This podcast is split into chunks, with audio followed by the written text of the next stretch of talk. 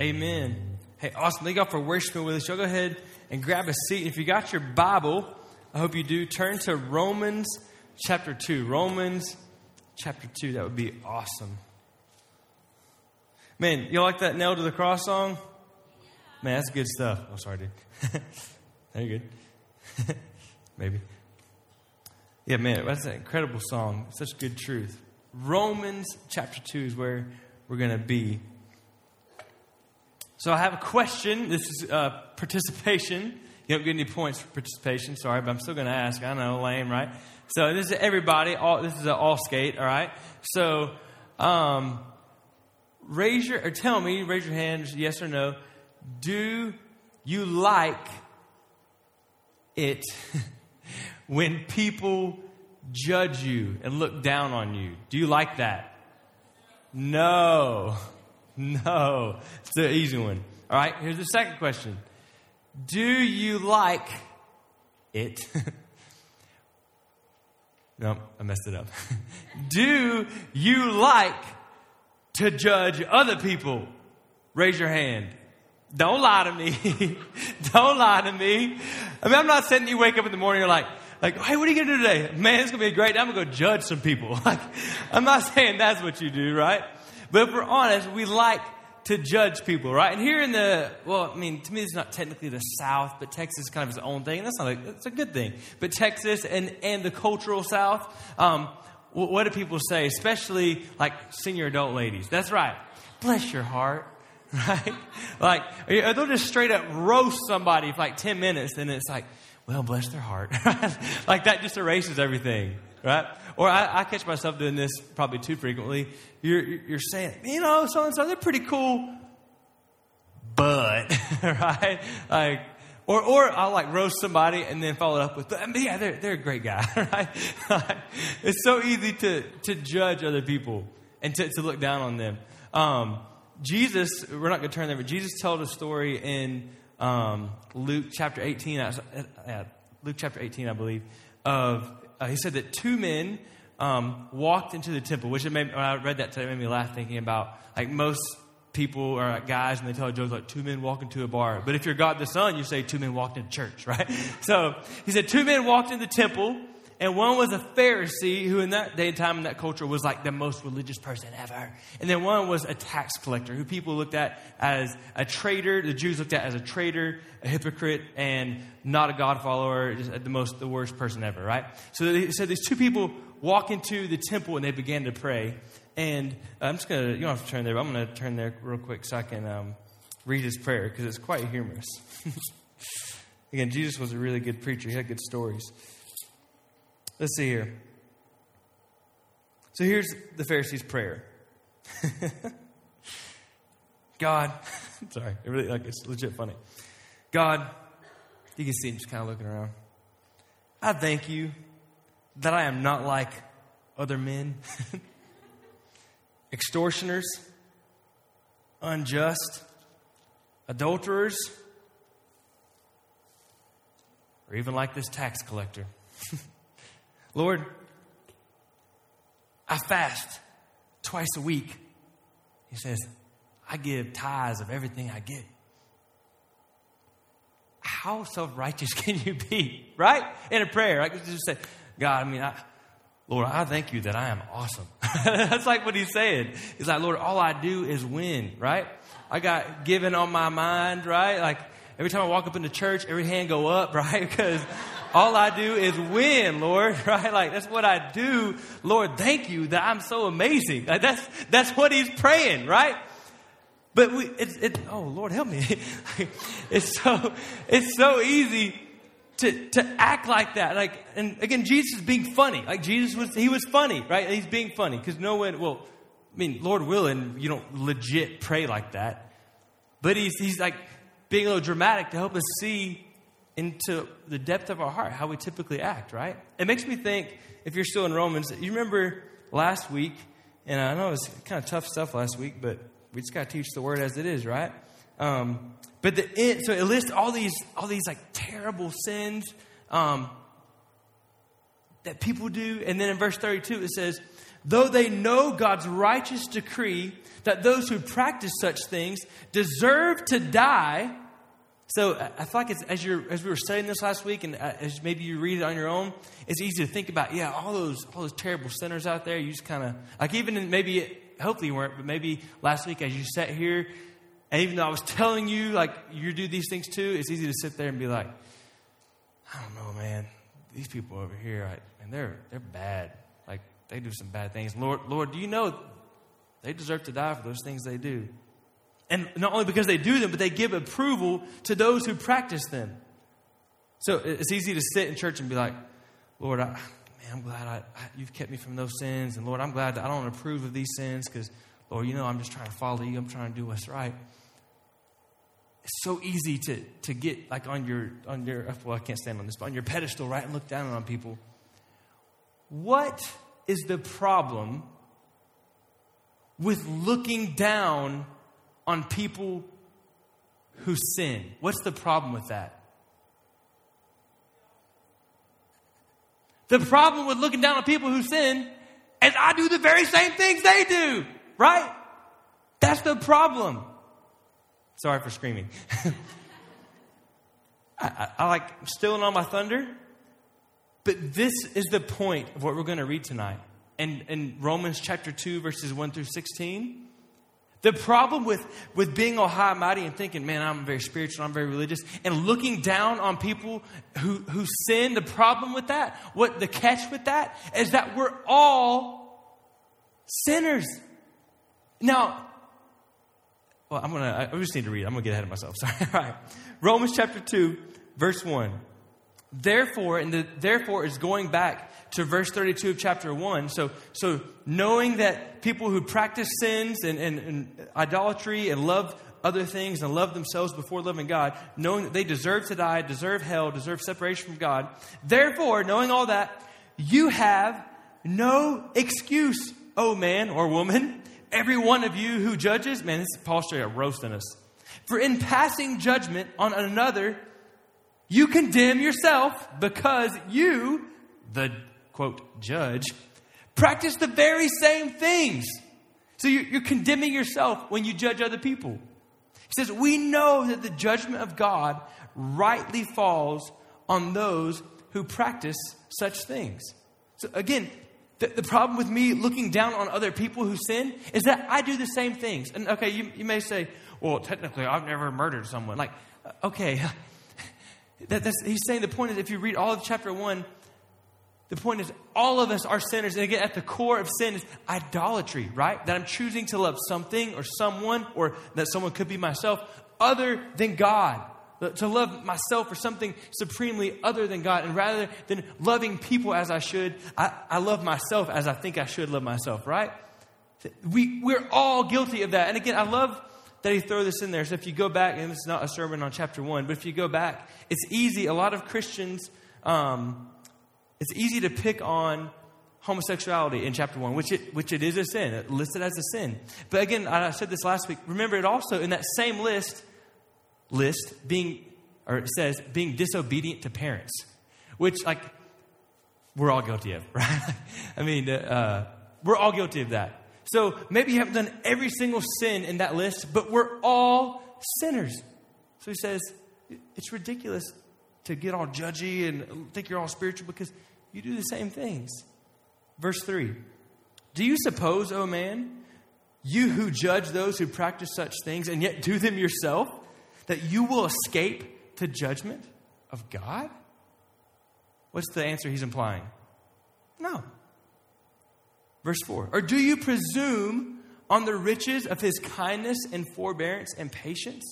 So do you have the attitude of, it'll probably be okay? We all tend, isn't it easy to point out others' faults and their sins? But when it comes to us, we always like, well, there was a reason, right? Like, look, it had been a long week.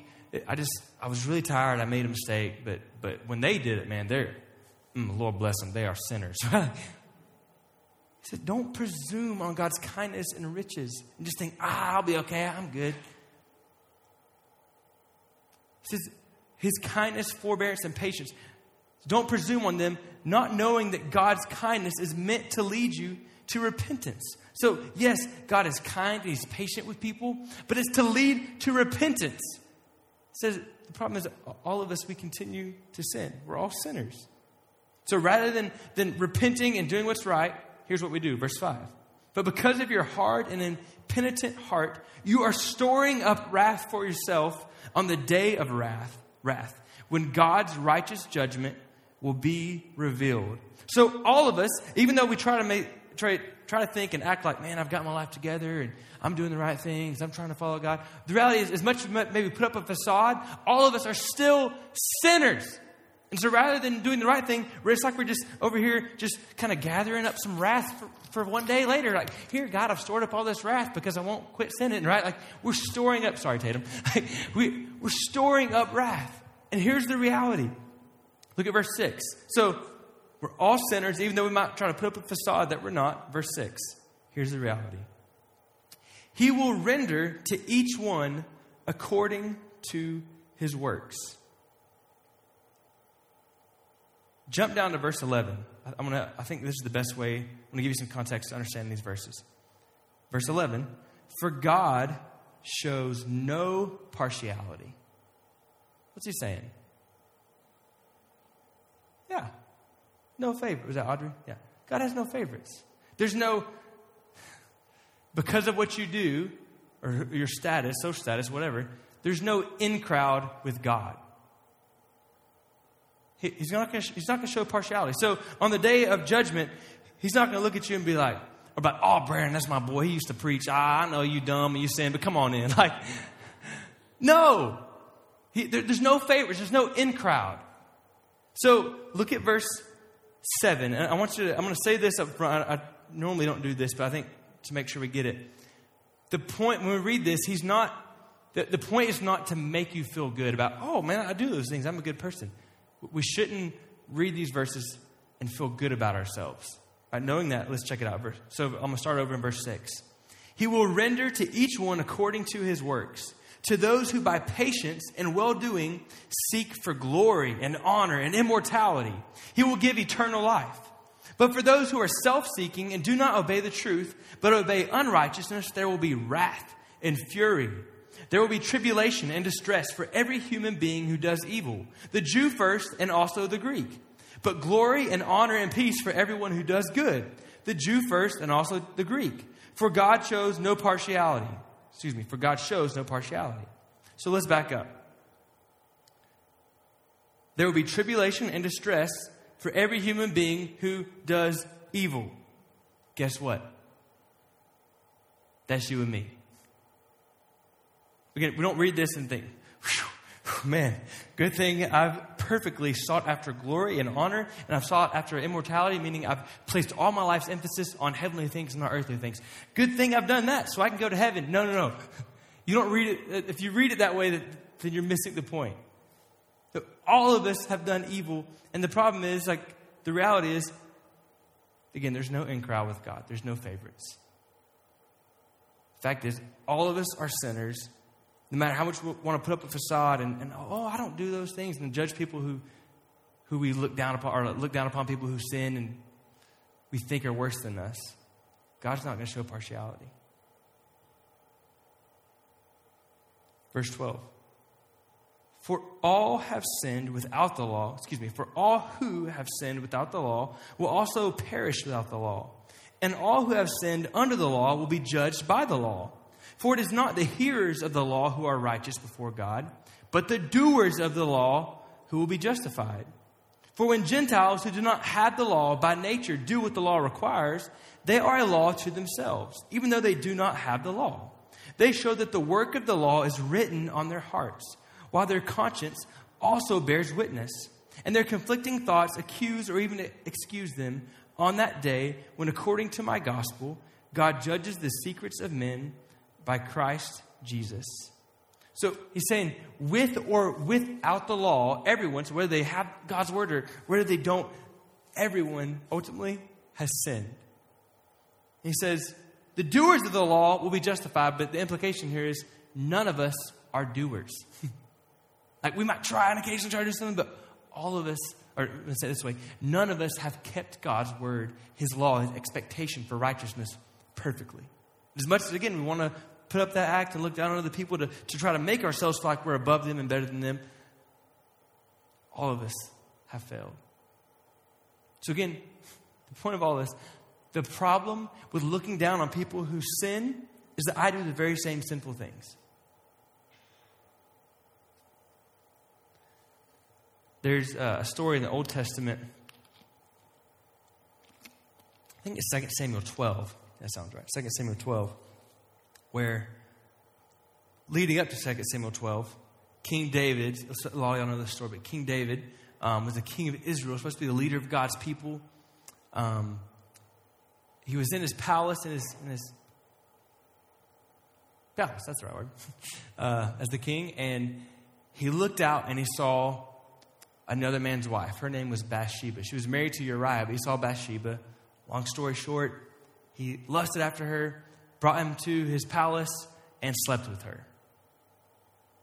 Which, according to God's standards, is a sin, right? To have sex with someone who's not your spouse. So, once they found out they were going to have a baby, he's like, man, I got to cover my tracks. So, Uriah was out at war like he was supposed to be doing. Called Uriah home. Tried to get Uriah to sleep with Bathsheba, but again, long story short, he's like, man, the men that I lead and that I fight with, they can't come home and get to enjoy being with their wives, and so I'm not going to do that. So what did David do?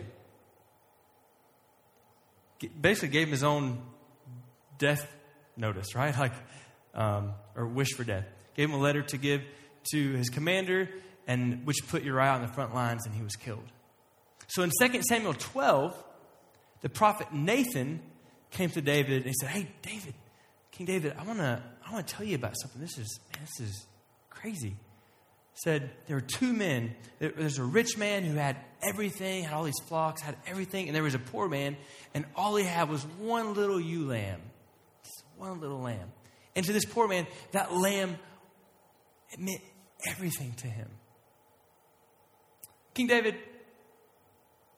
a traveler came into the town where this poor man and this rich man lived. A traveler came in, and the rich man, though he had so much of everything and could have easily given something to the traveler, the rich man took the little ewe lamb from the poor man and gave it to this traveler.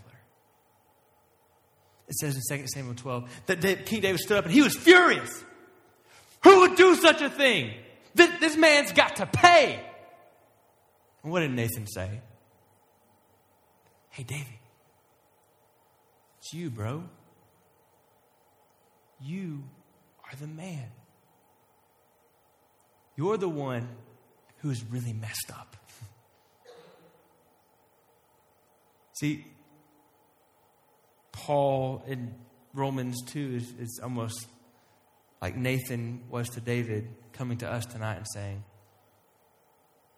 hey, it's easy to point out the sins in others and want to put judgment on them, but you're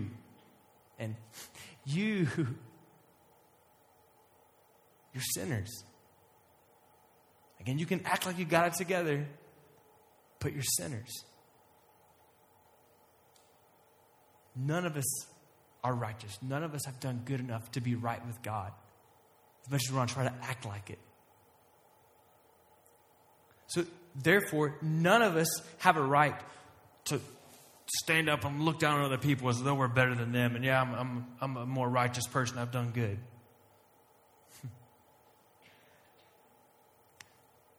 There's only one person in human history who has the right to look down and judge dirty, sinful, messed up people like you and me. His name is Jesus. And you know what? He didn't come to judge us. He came to redeem and rescue us. Amen? The one who actually has the right to come and say, man, literally to hell with y'all, says, hey, I want to rescue you. I want to redeem you. See, real Christians don't think they have it all together. No, real Christians love and trust Jesus because they know they don't have it together. So they run to Jesus. That's what real Christians, that's what being a Christian is about. So the point of what ultimately in the big picture of Romans, what Paul is trying to do in Romans 2 is to say to us, hey, quit trying to hide your sin and deny it and act like it doesn't exist. No, forget that. Throw it away. Run to Jesus because you're not good, but he's really, really good. In fact, he's perfect. So run to him. Again, it all goes back to Romans 1, 16 through 17, that the righteousness from God is revealed in Christ, right? None of us are righteous, but we can have the righteousness, the forgiveness, the cleansing of God to what Jesus has done for us. None of us are good. That's why we need Jesus. You say, man, Brandon, you're okay, God, but that's kind of offensive. Right? And you know what? The offense in the gospel is what makes the gospel so beautiful. If there's no offense, like if we're good people, then why did Jesus have to come die for us? The beauty of the gospel begins with the fact that we're really messed up, and in spite of that, Jesus came to make a mess out of his life to save and redeem and rescue us. That's the beauty of the gospel.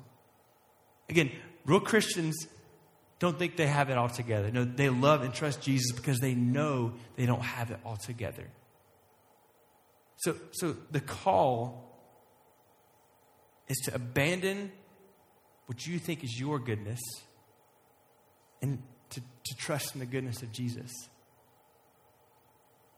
The story I mentioned when I started from Luke 18 about the Pharisee and the tax collector. So remember the Pharisees, like, he's singing all to his win over there in the temple, and he's so amazed with himself. Do you know what the tax collector was doing? He was beating on his chest and saying, God, have mercy on me, a sinner. Like, wouldn't even look up. Have mercy on me, God. I know I messed up. And you know how Jesus ends the story? He says, the tax collector is the one who left justified, meaning in a right relationship with God. I remember David's dad used to always hear him say this when I was his youth pastor back in the day. Or I mean, he was the pastor, I was a youth pastor. And he would always say, justified. God looks at me just as if I'd never sinned. The tax collector, the one who just embraced his sin, experienced the forgiveness, the grace of God. The Pharisee, who denied his sin, would, again, in Jesus' story, would one day go on to face the wrath of God, ultimately in a place called hell. So if I could sum all this up in one little, like, short saying, denial leads to wrath.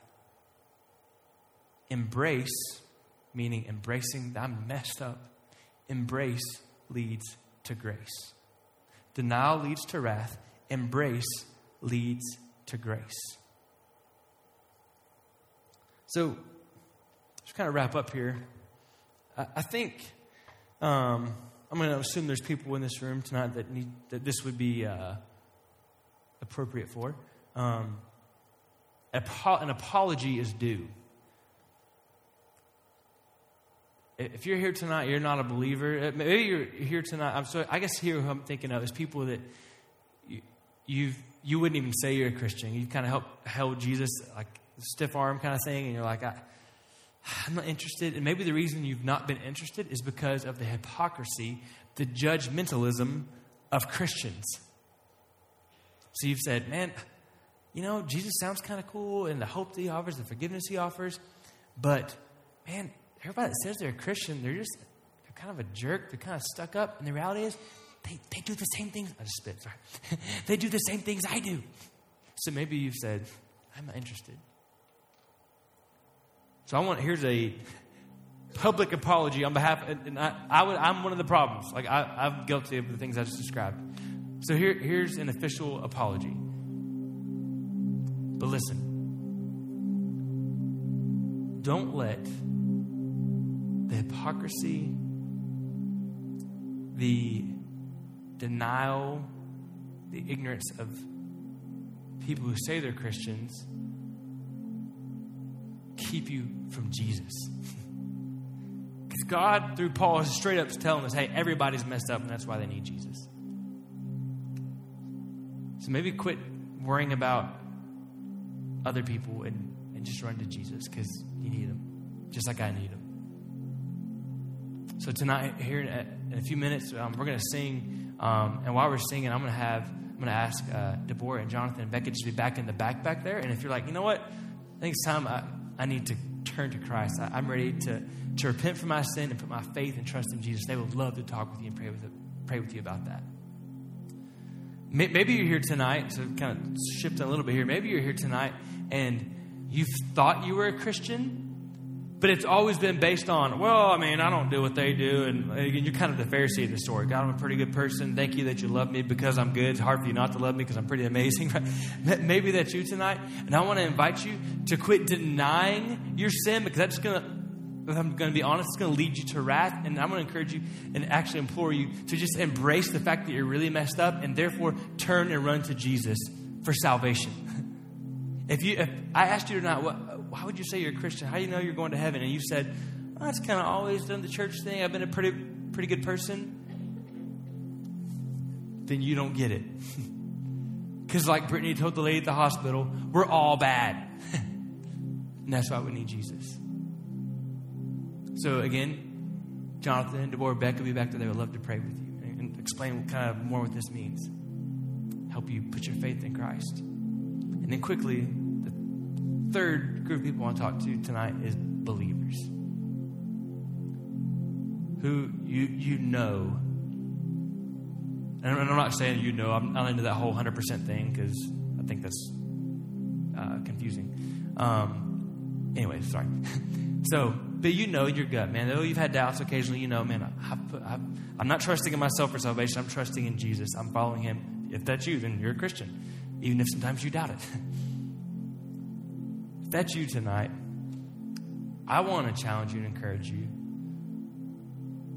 to stop comparing yourself to other people and making yourself feel good about your faith based on how much better than them you're doing.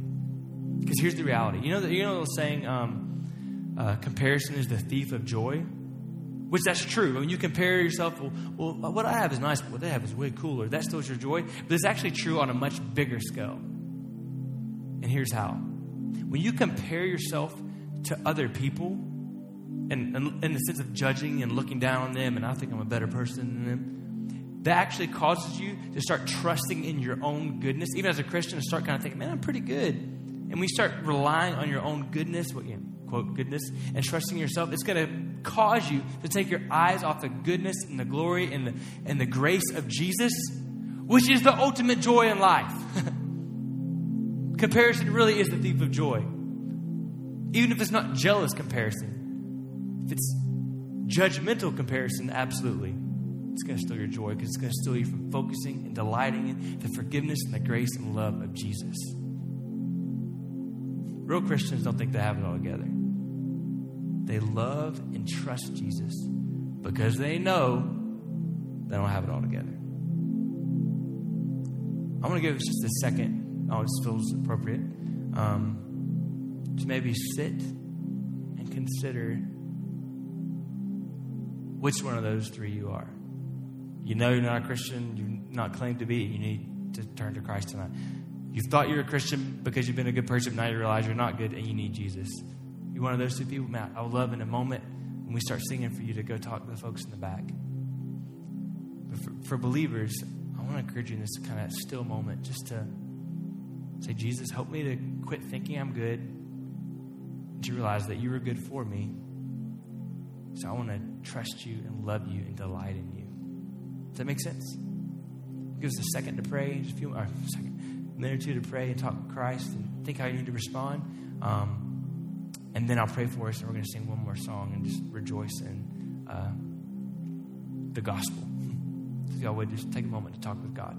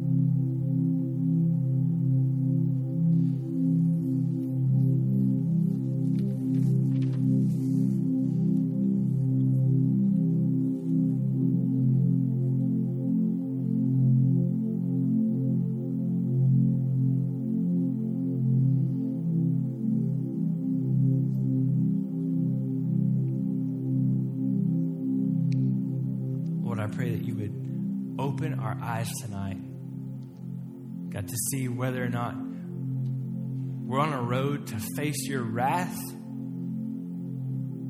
or whether or not we've really just quit trusting ourselves and learned to trust you. Now, we know it's a fact. Scripture tells us that once we start trusting you, you are going to change our hearts. You are going to change the way we live so that we do start pursuing and seeking your righteousness, Lord. But apart from you, we're a mess. So, God, I pray that for people that don't know you tonight, that you would save them, that you would redeem them, Lord, and they would respond. And, Lord, for believers tonight, God, I pray that as we sing this song, we would realize that we're the hypocrite. We're the lost, sick sheep that you came to rescue and redeem, Lord. And that's what makes the gospel so beautiful. That in spite of our rebellion and our disdain for you, you have pursued us to no end. So, Lord, I pray that as we sing, our hearts would be full, we would rejoice, and that our joy in you and what you've done for us would cause us to share the good news with other folks. God, we love you, and I pray that as we sing, we would stir our affection for you. So in your name we pray, amen.